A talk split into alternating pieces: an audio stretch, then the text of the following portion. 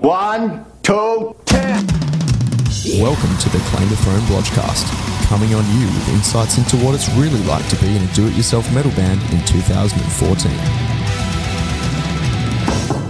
Who is it? I'm Ash. And I'm Cabba. And we're here for the twentieth episode of fucking yeah! Charge your glasses. Cheers, Ash, for uh, sticking around, being here through thick and thin over these last twenty years. It's been a been a great time. Vodka, coconut water, mint from the garden and lime. That's what you do when you got no mixing drinks. It's a shame we don't have any earnings from this show, otherwise we've been drinking Patron. But alas, we scrounge up and steal other people's scraps and turn them into beverages, which is really fucking yummy. Welcome to the twentieth episode. Thanks to everyone who supported and uh, listened a lot over those times. And here we are, still going. Don't know why, but it's fun. Neil, Neil. Ash just changed the setting on the mic. Neil, Neil. I think that's much better. Neil, ne- Neil. Real good one. And uh, to celebrate, we are back in the same room, me and Ash, hanging out, as opposed to the last few Skypes over the, the last few months. Having a blast. Having Stormblast. Speaking of two thousand six, we're going to start right at the start of Claim of Thrones history on this one and go through from the top. Totally. So, yeah, twenty episodes. I think uh, we should uh, start talking about the band a bit more. And, um, yeah, so we'll, we'll go through today from our very humble beginnings as uh, Viking warrior wannabes to um, the classy people we are today, recording podcasts instead of writing metal music. But there you go. And we'll uh, talk about all the, the that massive transition that has occurred, everything we've been up to over the last eight or nine years. It's been a wild ride, bro. Fuck yeah. It's weird, actually, you and me looking at each other. Gazing in each other's eyes like we're in Greece. How should we start this then? We're just winging this, by the way. It's going to be, um, we've got a bit of a timeline written out of everything we've done over the years, and we're just going to go from the top to the end. So, stay tuned for the Claim the Throne timeline. uh, you're listening to the Claim the Throne timeline. I'm Cabba. I'm here with... Time. Father Time. Time. Time. One fateful day, back in the year two thousand five, I was at work. After uh, after high school, I'd started working at um, some shitty little call centre, and I did wear metal shirts into work, and one day, a bloke wearing a Fear Factory, Fear is the Mind Killer shirt. Great shirt. Came and sat next to me, eyeing me off, looking me up and down with a bit of a red rocket, and he wrote me a note and slipped it over onto my desk, and it's I read the note, and it said, "Do you like Bal-Sagoth?" And from there, we started chatting about metal a bit. I'd said um, I'd heard the name, hadn't really heard him before. So the next day, he bought me in a C D of um, yeah, one of your Bal-Sagoth's albums and uh, Hollenthon album, and I loved them both. And uh, at the time, I was listening to um, well, I had just gotten into like folk metal, like Finntroll and Moonsorrow and stuff. So I was telling him about those bands, and yeah, we were doing some trade-offs. And that uh, fellow was Ollie, who uh, was our guitarist. Unfortunately, not with us anymore, but. Um, Yeah, that was the very early days. Not with us in the band, you mean? Yeah, still with us in spirit. And uh, yeah, his legacy still breathes in this band. But yeah, from there, he, he was a bass player at the time. I was a guitarist. Um, I'd played in the Kombucha Mushroom People, new metal band, prior to them, which was all over. He hadn't played in a band before, um, but he had. Oh, he was looking into um, buying a seven-string guitar, and so we were talking about that a bit, and he'd bought one. So we decided to have a bit of a jam, just a guitar off um, at my place, which we started doing a bit. Yeah, we just started mucking around with some ideas that we had for riffs, and all of a sudden we sort of had put a song together, I guess, which would end up being the song The Battle for Marisneon, which was the first song from Claim the Throne ever written.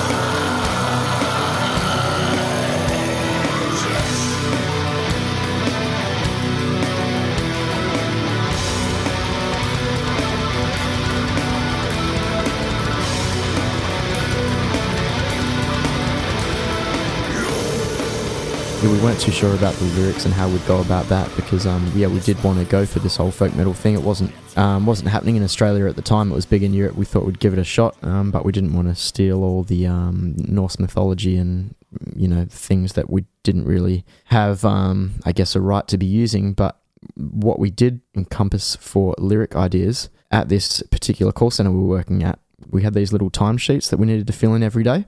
And instead of name, we would write in like Bal-Sagoth characters or like, and it would, or office location, and we'd put in, you know, Ice-Veiled Throne of Ultima Thule and pass it to each other to make each other laugh. And eventually we just started making up random warrior names and, and places and weird things and just slipping them to each other. And we we collected all this, all these crazy ideas of place names and people names and legions and things. And um, yeah, we thought we could almost just write stories on all of these places we've made up and just make our own mythology and, you know, not steal anyone else's. It'd just be all fantasy. So we come up with this place called Marisneon, and yeah, so we, we wrote lyrics to that one, and then we had our first song, The Battle for Marisneon. Yeah, we sort of tried to write out about what the place was and stuff, and that was pretty much a chapter. And we thought, you know what, we could just write a chapter of a book for every song that we ever write.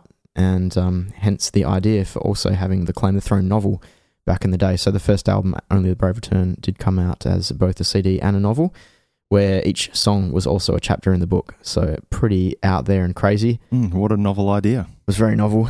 And um, yeah, so that, that was pretty crazy. But yeah, it was just me and Ollie at the time. Um, and we did also meet a drummer named Brenton Pedler, who um, was the initial drummer in Claim the Throne. We met him, I think, in J B Hi-Fi one day. He was like, have you heard of Emperor? And then we were friends. And um, yeah, he, he was only just starting out as well, and he bought himself a new drum kit. So we're all in the early stages of um of musicianship. So just having a bit of fun, you know, no massive goals or anything, just toying with certain ideas. Um, But yeah, we, we whacked together Battle for Marisneon, and then me and Ollie were back at the drawing board. We were jamming pretty much like every night at the time, and going to the pub for two pints and taking our own honey to the pub to put in, and meanwhile writing chapters of books about places that we'd made up at work. And then we'd also go to coffee shops and drink a lot of peppermint tea, and tried to also write a book called Worldwide Cakes that never surfaced. But nonetheless, um, yeah, we then kept writing a, a few more tracks, and, you know, with these crazy groups of people, we were coming up with like the Order of the Bleeding Heart and the Draconic Legion. Before you knew it, we had, um, yeah, three or four pretty long songs and like a whole set's worth of music. So we needed some other, uh, some other musicians to join the voids, and along came ye old Puppy Parker, who I had known, um, had also played in the Kombucha Mushroom People for some time, and he was um, a, a local f- young kid going to every single uh, all-ages metal show. Uh, James Parker on bass, and he was recruited, and um, yeah, he was more of a death metal dude, but also loved the idea of, um, of folk metal at the time. It wasn't so big, and it wasn't so poppy and, and you know, popular and upbeat and everything, so, you know, he would... liked the idea of Finntroll and Suidakra and that sort of stuff, and liked what we were doing, a bit different and creative, so he was all over it, and a good drinker, and I think it was a good opportunity for him to be able to express his love for beer in uh, in that Viking environment. Um, and then we also bought a keyboardist on board, and that was actually just my sister, Nicole, and she was pretty much just sort of doing us a favour, I think, to have a jam and have a bit of fun and hang out with the dudes, and um, she did a very good job. Yes, Ash. Time for question one. Cabba. Sorry about talking so much. No, no, no, that's all right. Um, just before you go on there, can I ask you a few questions? Go for gold. Uh, you've obviously heard of forming a band.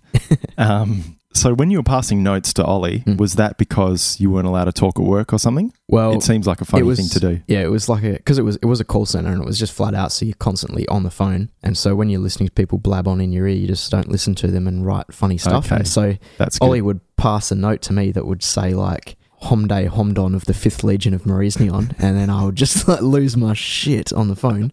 And then it was, you know, trying to outdo each other. But we'd never chucking these notes out, and we just accumulated so many, and we couldn't believe all the names and places and things we'd come up with. We were like, this is just a whole story in itself. That is fucking funny. Okay, question two. How are my levels looking? Question three. Why?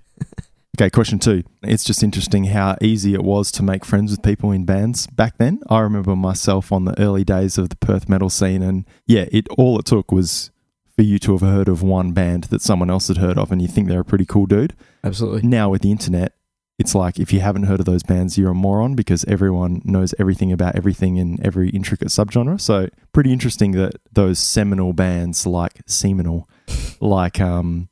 Yeah, like your Emperors and your Bal-Sagoths, who were really doing something huge, uh, really cut through to Perth back before it was, you know, so saturated with every type of music as it is now.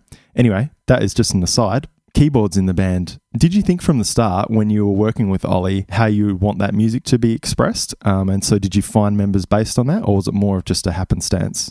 We did. So the thing was, um, yeah, like, because the band, the thing, things we were listening to, like Bal-Sagoth and Hollenthon and Finntroll and whatever, all had, you know, that those symphonic elements. So it was always an idea to have keyboards in. And the thing was, when it was just me, Ollie and Brenton, we were um, also recording these demo tracks um, at Brenton's bedroom as well. And I think we were just recording our own keyboards over the top of it.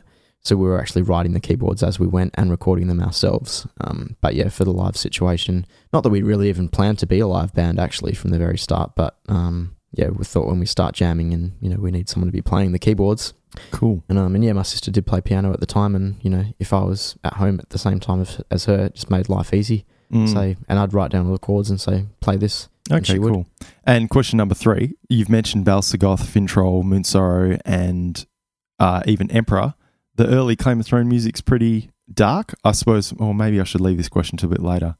Name a top five influences at that exact point that we're talking about now, at the inception of the band as a group of members. All right, well, let's go with the ones you've mentioned, I guess. Um, Hollenthon, Bal-Sagoth, Finntroll, Suidakra, and perhaps like your dissections or At the Gates and that sort of thing. Interesting. Okay, mm-hmm. Cool. Moving on. Moving on. I guess then um, we'd start talking about when we did start hitting the live scene, and it um that only really occurred because uh, James Parker, who played bass, was putting on a birthday gig in Perth. Um, for himself, he just picked a whole bunch of bands to play, and he thought, you know, why don't we just play this? We'll open up our first gig ever. So we're like, yep, totally sounds awesome. And um, we were obsessed with this whole warrior thing at the time. So um, we were, you know, thought this is a great opportunity for us to dress up as the characters in our book, pretty much. Mm-hmm. So yeah, we were. Um, I'd I'd made a chainmail shirt thing at the time, which had taken a few years and wasn't even finished at the time, but I was wearing it anyway. Leather pants and stuff. Um, Ollie wore a cloak. We got heaps of um, fake blood that we're all draped ourselves in, and we had weapons on stage as well, axes and swords and all sorts of shit. So yeah, our first show was um, yeah amazing fun. We were hooked from from the first gig, and we just wanted to play a lot more straight away. It went down really well. Heaps of good feedback. How many songs? Uh, I believe it was a half an hour set. I would say we played four songs. It would have been Battle for Marisneon, Order of the Bleeding Heart, uh, Triumph and March of the Draconic Legion, and Hunting the Stars. And nice. That was probably a full set, and there was lots of talking between songs straight away. Interesting. Oh, and also just quickly, I mean, those are songs of decent length. We're talking about a sort of five-minute, six-minute average there. Mm-hmm. Um, Order of the Bleeding Heart, twelve minutes. Well, was that a conscious decision to start with? It was, yeah. We wanted to write long, epic tracks, because um, another band we're also listening to was Opeth, um, so there's a bit of influence with that in there, and, and with, you know, that and the Moonsorrow thing. We, yeah, love the idea of tracks in excess of ten minutes, I guess. Mm. So we were trying to do that. The thing is, back then, any riff that we wrote would go in the song. There was no, that riff's not good enough. It, it was in, you know. And a song like Order of the Bleeding Heart has, you know, like twenty-five riffs yeah. mixed in. But yeah, anyway, it worked out at the time and it was wicked, and yeah, I still like those songs to this day. Anyway, we did want to get our um, gigging experience up before we started, um, you know, getting fully into the into the scene too much. So what we did, we saw an opportunity for a Battle of the Bands contest at, some people in Perth may remember, Blue to the Bone in Northbridge, which is now Rock and Room. Oh, yes. They had a um, yeah, Battle of the Bands thing, which went over, I don't know, four or five gigs or something. And so, um, yeah, we just signed up for that just, you know, as a chance to play a gig. Went down really well, the first one. Um, we got lots of... yeah, good reviews from the judges saying, I don't like metal, but I do think these guys are onto something. This is really creative and unique and different, so good on them. And I think, yeah, when we started hearing that sort of feedback from people that don't even like metal, we knew onto something pretty interesting. So yeah, getting through the rounds meant we got to play heaps of gigs and keep sort of going through the, the tournament type layout of Battle of the Bands, whatever they do. One of the gigs, we got our friends to come and stole all of the pens, so no one in the crowd could vote apart from to us. So we got through to the grand final, uh, and then we finished like third or something, which was pretty funny. But anyway, so we got heaps of gigs out of that, and then um, we'd, you know, had each, each time a few more metalheads and stuff were coming down. So after that, we'd pretty much built ourselves a bit of a name in the Perth metal scene, and lots of Western Front exposure. Lots then. of lots of Western Front type stuff, and um, yeah. So from there, we just started being offered a few gigs, and we started putting on a few of our own gigs. Yeah, then it was time to record an album and finish off writing our book, which was pretty much done. Um, got that edited a bunch of times and sent it off to get printed. With the um the album recording, it was a bit of a painful process, really. What should probably have taken, you know, two or three weeks, ended up taking a year, because we did go with one of our friends who who was good, but it was only we could only record, you know, once a week on the weekend when. When, when he was free. So ended up taking absolutely forever. We did a really bad job on performance wise. We did not play well. Production does not sound good, and yeah, overall didn't turn out the best. at the time we were still happy with it, and you know, we weren't trying to conquer the world or anything at that point, so we were just happy to have something out, and um, and people still seemed to love it. It went down really well at the time. We sold an absolute shitload of copies, had a big C D launch in Perth, um, sold out four hundred fifty payers, and yeah, sold out of all the books now, um, and yeah. One pressing for well. the book? One pressing. How many? two hundred. It's nothing too crazy, but some shitty books for people that have no writing experience, and it's obviously not, not the greatest book in the world, but people are still buying it just for the idea, I think, and that's what we liked, the idea of just doing something way different to make us stand out. I've got a copy of it somewhere. There it is, in between your Kafkas in the middle of that second shelf there. Mint condition. Can See I how read good out condition a, that is? Can I yeah, read a page? Please read a passage, but do not bend the spine. We do have about five copies left at home, and one day when we're famous, I was planning on putting them on eBay, but I don't know if that'll ever happen. We'll see. Man, this is mint one hundred percent condition, yeah. Chapter one, Amidst Evergreen. Although the day was a delightful one, there was something odd about it. Artemis could sense something just wasn't right. He sat peacefully on the ledge of the fountain, soaking up the tranquil autumn breeze and slicing a delicious red apple, freshly picked from the town fruit garden. And it goes on and on for one hundred fifty-five pages. Pretty funny. There's a sex scene in there with a character called Nuditi. Hence the song, The, the Relic, I think, was about her. Or, yeah, and... Oh, my favourite character, Longmot Firinera, who's the Wandering Minstrel, I think. Oh, classic. We did start writing a second book because we wanted to do it for every single album, but it's, you know, hard work. But one day it'll surface. We'll get to that a bit later because that was a funny time period. Anyway, this is a long time on Only the Brave Return probably, but any more questions? Well, obviously you're all beginners to start with. I mean, I'd guess that you'd been playing your instrument the longest um, at that point, and did you really acquire new skills in the jam room or on stage, or were you guys practicing feverishly behind the scenes? Absolutely, because I think, you know, like, uh, yeah, I'd played in a band before and, you know, I thought I was okay and everything, but when you do get to the jam room and you're playing with other people, it's an entirely different ball game. So, mm.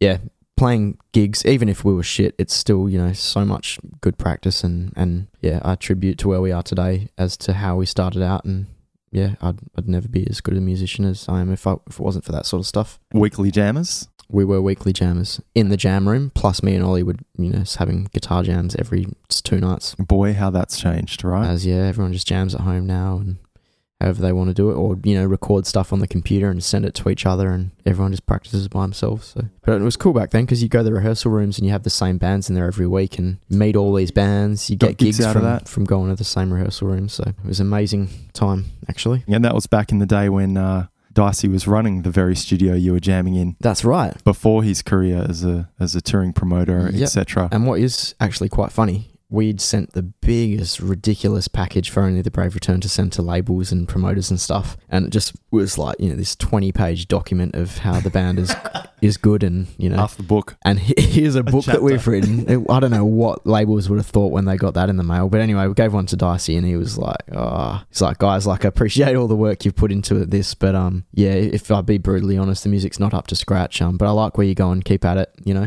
which we did. So yeah, I'd say that was one of our um our high points at the time, where we'd take on feedback and not be offended by by people saying that we, you know, weren't good musicians, because we weren't. We played shit a lot of the time, but the thing is, we were enthusiastic on stage and doing something different. I think people dug it. I guess um, just one thing we mentioned just before we started recording this is that there was a two-stage gig at the Rosemount oh, yeah. with uh, Cabba's current band, Red Descending. Uh, I think you've heard of the band Claim the Throne.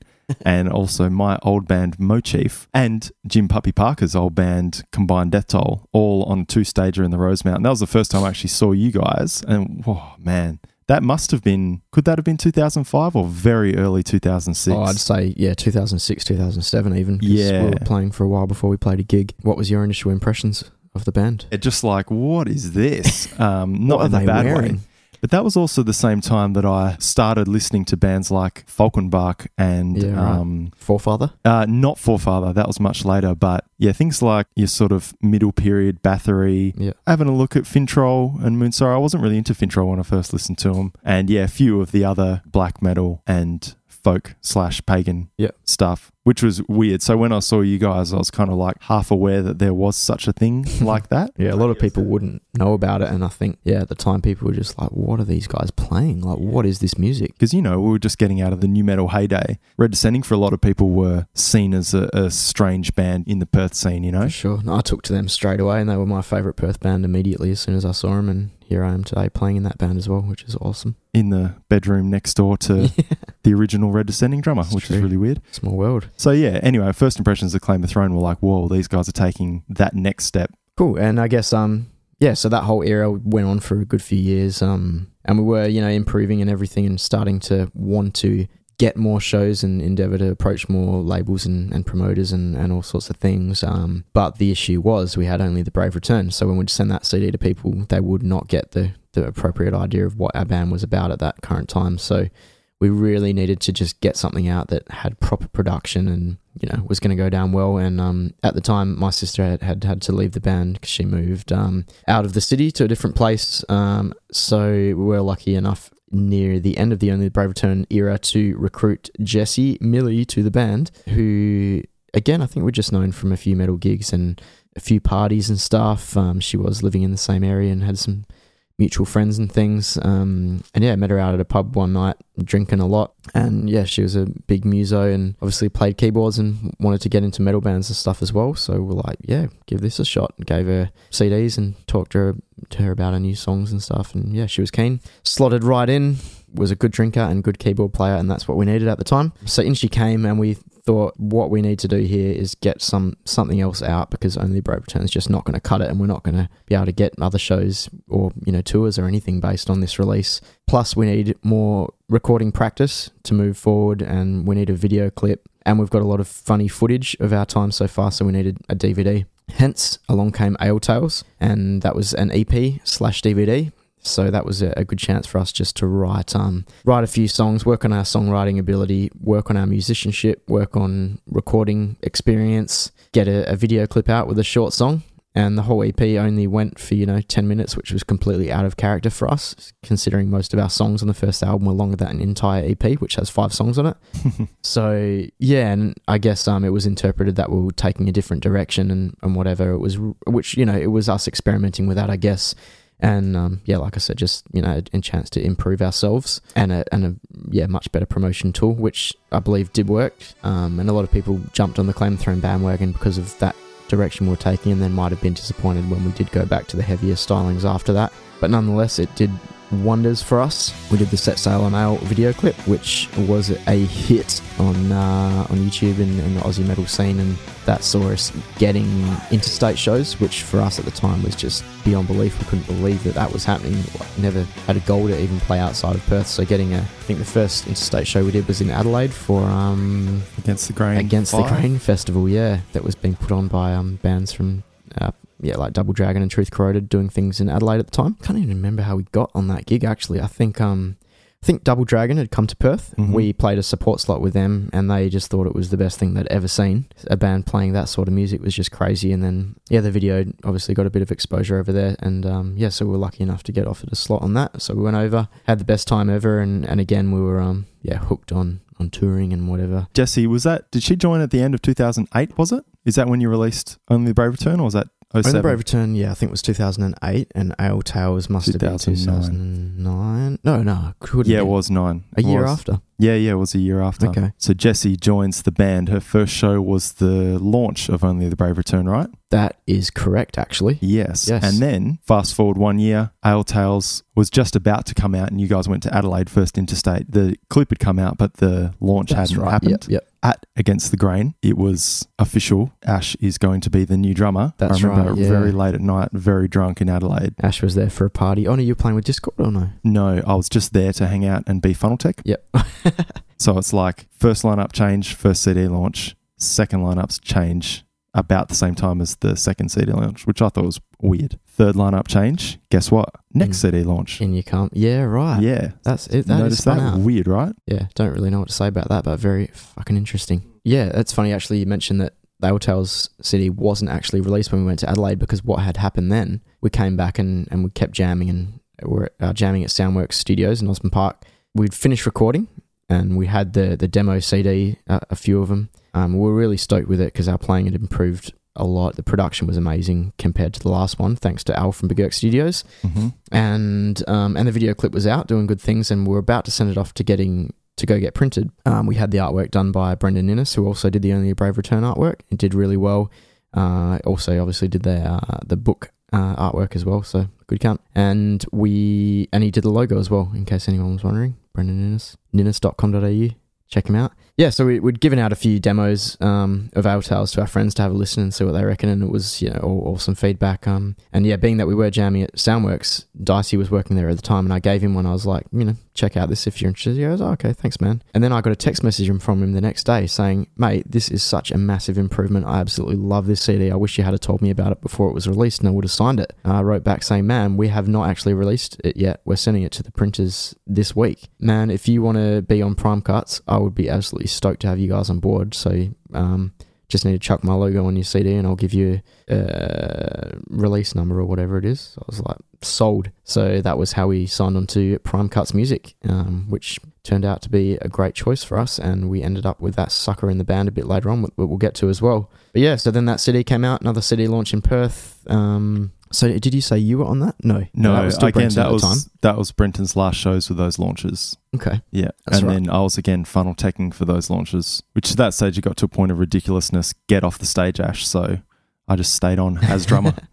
Definitely a sad day when Brenton left as well, being a founding member and worked his butt off on the band and had the, a great personality for it and all worked well. But um, yeah, he's moved to Canada to live. Yeah, it was, I guess, taking a different direction with his tunes and stuff as well. He was getting into hardcore and, and all sorts of different stuff. Yeah, and personality clashes and things as they do. But yeah, happy days when Ash came aboard, came into the studio one day, into the rehearsal room and said, I think this was pre-Brenton leaving, and, and you said, I know this song. I said, I know this E P. And I just finished so we jamming. played the whole E P out and we were just looking like with our jaws dropped, like, oh my God. This cunt can play good. What had happened is that um, my band would jam on a Tuesday and a Wednesday at SoundWorks. Discord. Discord. And Claim the Throne would jam Tuesday, and Jim's other band, Entrails Eradicator, would jam Wednesday. So Tuesday, I'd go into the Claim the Throne room with drinks and just hang out and watch the stuff, a k a learning all the songs unbeknownst to me in my brain, just getting really familiar with them all. And then... Sorry about that. And then uh, on the Wednesday, I do the same thing with Entrails and just go in and hang out, and we'd usually end up partying. So what happened is one day after a Claim the Throne jam, my gear was already set up, mm-hmm. and I said, hey guys, just bring your guitars in, just plug through these amps and uh, yeah, give us a whirl at playing this E P. And we played start to finish without a hitch, which was pretty surprising to me, and I think also for you guys as well. Um, yep. And yeah, it went really well, and I, and I kind of knew that Brenton was on the way out, and I was friends with Brenton too, and he kind of, not so specifically, but had dropped some hints, and I wanted to make sure that I was the most appropriate name forward for that. Why anyway. Why did you want to join the band? I actually watched the set sale clip at Dicey's house with you and Sophie and Jesse. Really? Yeah, but when you got the copy no, back. I got no memory. Anyway, yeah, so so I'd seen it, thought, you know what would be cool was imagine if there was a drum fill here, and, and I always had that thing with the bands I love to watch that I'd love to get on the kit and play. Anyway, as it happened, Brenton no longer felt himself to be in the band, and I thought, well, this is a perfect opportunity to play something closer to the metal I like rather than what I was currently playing. Yeah, got given the chance and, and thought... And Ollie was in the band. So. And Ollie, yeah, and I loved hanging out with Ollie, man. He was the coolest dude. You know, you could have these conversations with Ollie that you couldn't have with anyone else. Yeah, so yeah, it was really, it was really awesome. I liked everyone, and I loved black metal and folk metal and death metal. And drinking. More than anything. And that time I was working in a bottle shop, so it worked out perfectly. A couple big milestones for Claim the Throne that did occur just before you joined as well. I thought I'd just quickly smash through the metal cruise that yes. we um, trialled out, and it was the yeah the biggest success ever in Perth, where we booked a, a paddle steamer boat on the Swan River and had four bands playing, one of which was yours, Discord. Mm-hmm. And so, yeah, that was really cool for us, and we went on to do another one of those um, later down the track as well, but that was really cool. Um, we did do our first major international support show, and that was with Suffocation. That was my first Crazily gig. enough. Oh, so maybe before that. that did you do the Arch Enemy one as well? They were the same gig. So this is all after you joined. Man, my memory sucks. Okay, so just as a quick timeline, yep. Against the Grain five, you guys came back, did the launches. So the boat cruise one night, the... S- oh, yeah, that was a C D launch. Heidi it? Backroom second night. So they were dual C D launches. Yep, yep, yep. And um, yeah, both were... went really fucking well. And then the first gig that I played was November first, which was the Suffocation Arch Enemy show. Yep, as chosen by Angela Gosso herself. Oh, was it really? Yeah. All the support bands applied and then they all got sent to Angela and she had to pick one. Ah, oh, that's so funny. That's how we got on that, which is pretty cool. And then we also then got that Alestorm, Alestorm support yep. for the whole national tour. And we still had Ollie at that point too. So that was two thousand ten, about June that was. Right. And, and we how did we score just... that? I mean, that was because we'd just joined Prime Cuts at the time with Ale Tales, which was obviously had an Alestorm influence because I think their Captain Morgan's Revenge album had just come out then and I thought that was pretty fucking interesting. And um, and that's where we got the sort of keyboard sound, I guess, on Ale Tales. And yeah, I think and it, we did talk about ale a lot. Yeah, that was uh, like like Claim the Throne were the most appropriate band in Australia for that point. Mm-hmm. Um, the really the only band that were doing that style of thing at that exact time. So we yeah we got that.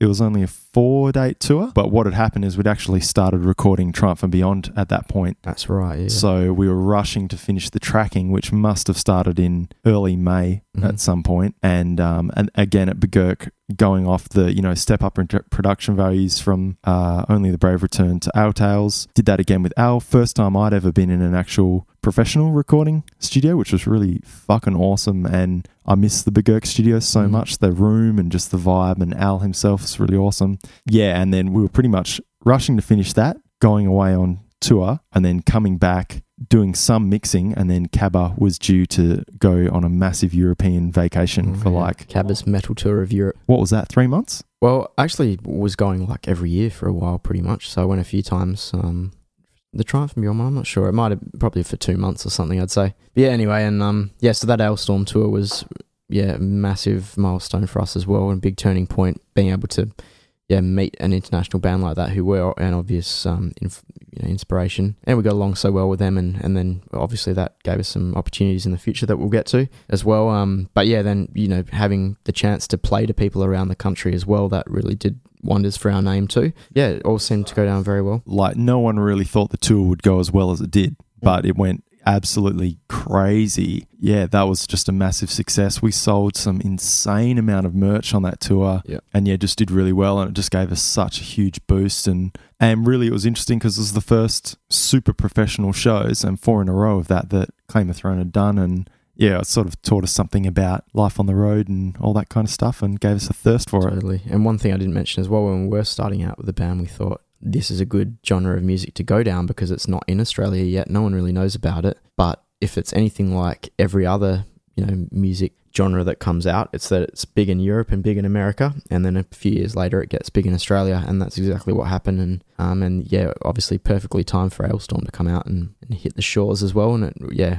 was amazing for them obviously, and very very good for us. But yeah, then we were back in Perth with no more tours and back to playing shitty old little shows again, which, you know, a few years ago we would have been stoked about, but once we'd tasted the big shows, um yeah they weren't cutting it, and we wanted more big shows, and and Ale Tales again just wasn't enough. It was the same feeling, you know, like we don't want to be sending out Ale Tales because we're different now and we can do this and we've got these new songs, and so we need need another album. On that tour, the sorry, the first show with that I played with Arch Enemy and Suffocation, we debuted They Shall Live On, which mm-hmm. is the first track off Triumph and Beyond, and we would had just finished writing. Actually, we'd written a whole album, but we just started playing Through the Rage of the Storm live yep. as well. So there were two songs in the works, and that was like a new return to the heavier, faster stuff.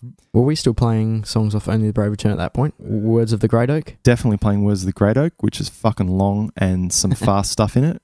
And also... Um, Hunting the Stars, maybe? No, we never... We were jamming that, but then because we'd written new songs, we just thought, fuck it, we'll play these instead. Yeah, right. And um, what else were we playing? Not Was it Amidst Evergreen? Oh, maybe the intro, yeah. But we were playing that halfway through the set because we were introing with Plunder Saga. Yeah, right. Probably one of my favourite Claim the Throne songs, yeah, Plunder Saga. Right. And then we're obviously following that um, tradition of having those weird little intros to mm. every C D, which we still do to this day. Who knows what will happen next album, but whatevs. Question time again. So I don't know what number question we're up to. One. Who gives a fuck? Number one. Question Neil. Question Neil. This will lead into a bit of intermission where we'll take a listener question from our old mate Bernard Shaw, who was previously a guest on the Podgy. Okay, Cabba, question time. During Ale Tales, what were the band's influences? You mentioned Alestorm. Anything else that was different to Only the Brave Return? You got me there. Uh, obviously, you would have heard of Alestorm.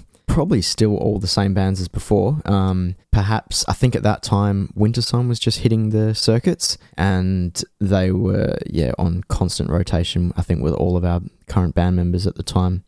Um, and that's what triggered us to not want to be sending out Ale Tales anymore, because there was no shredding parts and no, you know, amazing drums like there was in the Wintersun C D. So that's, um, yeah, when we wanted to go out and do Triumph and Beyond, I guess. Um, but also in Sephirim, I was listening to a lot of, and I guess a bit more death metal as well at that point, because I know Jesse and Jim were both into big into like Behemoth. Um, and you were a Nile fan and um, whatever else was going on at the time. Uh, I don't know, Septic Flesh and Decrepit Birth maybe, but not so much, I, I guess. Um, and also that's when you tossed Forefather at me. Yeah, they were a big influence for my clean vocals especially, I'd say, mm. and the raspies actually, and the guitaring styles. Forefather is one of those bands I'd love, because they do all program drums, that I'd love to do a session for those guys. That'd be really cool. Yeah. If you're listening right now, get me.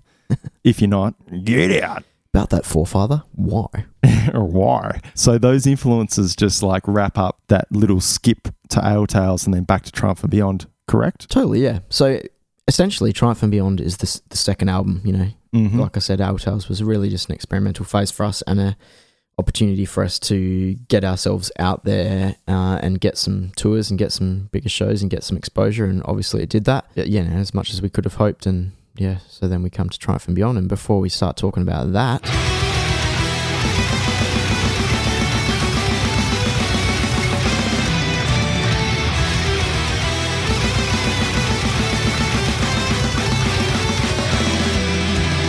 okay, so Owen, it was about this time that uh, you filled in for the band for the Triumph and Beyond C D launch. How was that for you? Yeah, yeah man, that was amazing. It was probably the funnest uh, time I've ever had on stage, I reckon.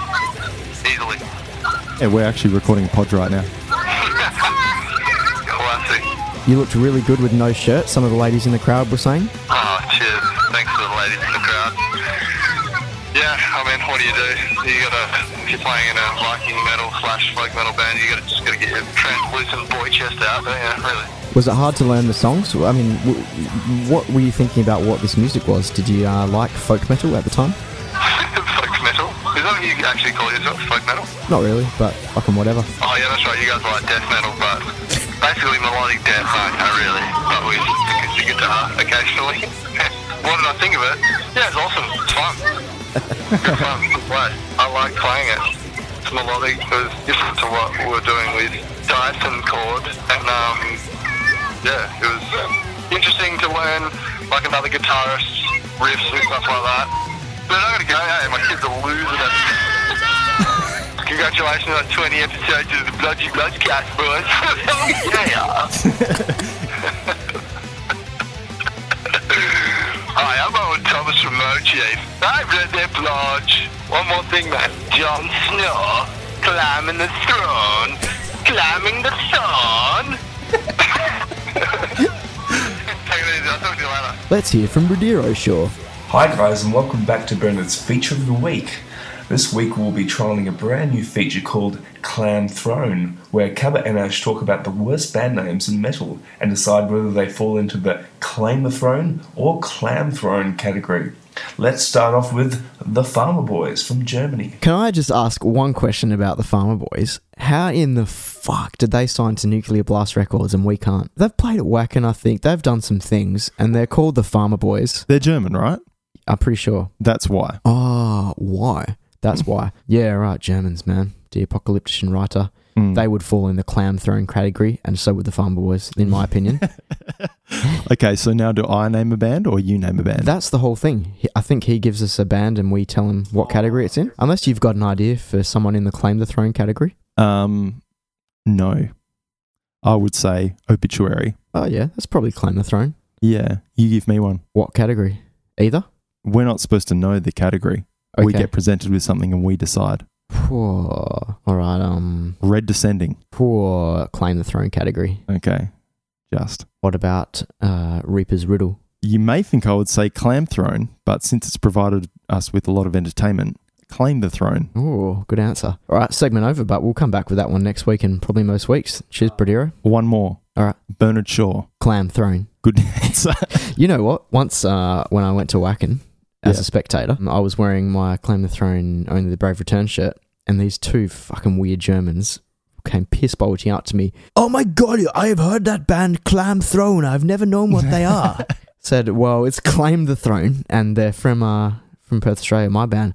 Oh, what is it? What is a Claim Throne? I said, it's not Claim Throne. What is your problem, German? And it went on like that for a while, so I'm not sure if they listen to us these days. Probably not. You can't see the the in the logo. Is that the problem? Uh, no, I think it's there. Maybe you need to be told it's there before you see it. Mm. You know, now, now you see it. I was working at the bottle shop once, and I used to wear a Claim the Throne hoodie. Anyway, a guy comes up to the counter, very trendy looking dude with the, you know, ultimate scene haircut and his spacers in his ears and all of that kind of stuff. Cruises up to the counter, he's like, dude, nice jumper. Did you see those guys the other night and fucking, you know, down at the old wherever gig? No, I didn't actually. I don't think they played that night. Yeah, they did, man. They fucking went off. I hated doing it, but I said, man, you got the wrong band. I play in this band, and I did not play in that gig that night. I'm sorry. Claim Throne, Claim Throne, Claim Throne, Claim Throne. That concludes part one, first half of the podge.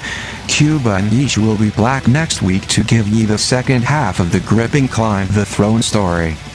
Thanks for tuning in, you dirty suckers. And another thing. Lie.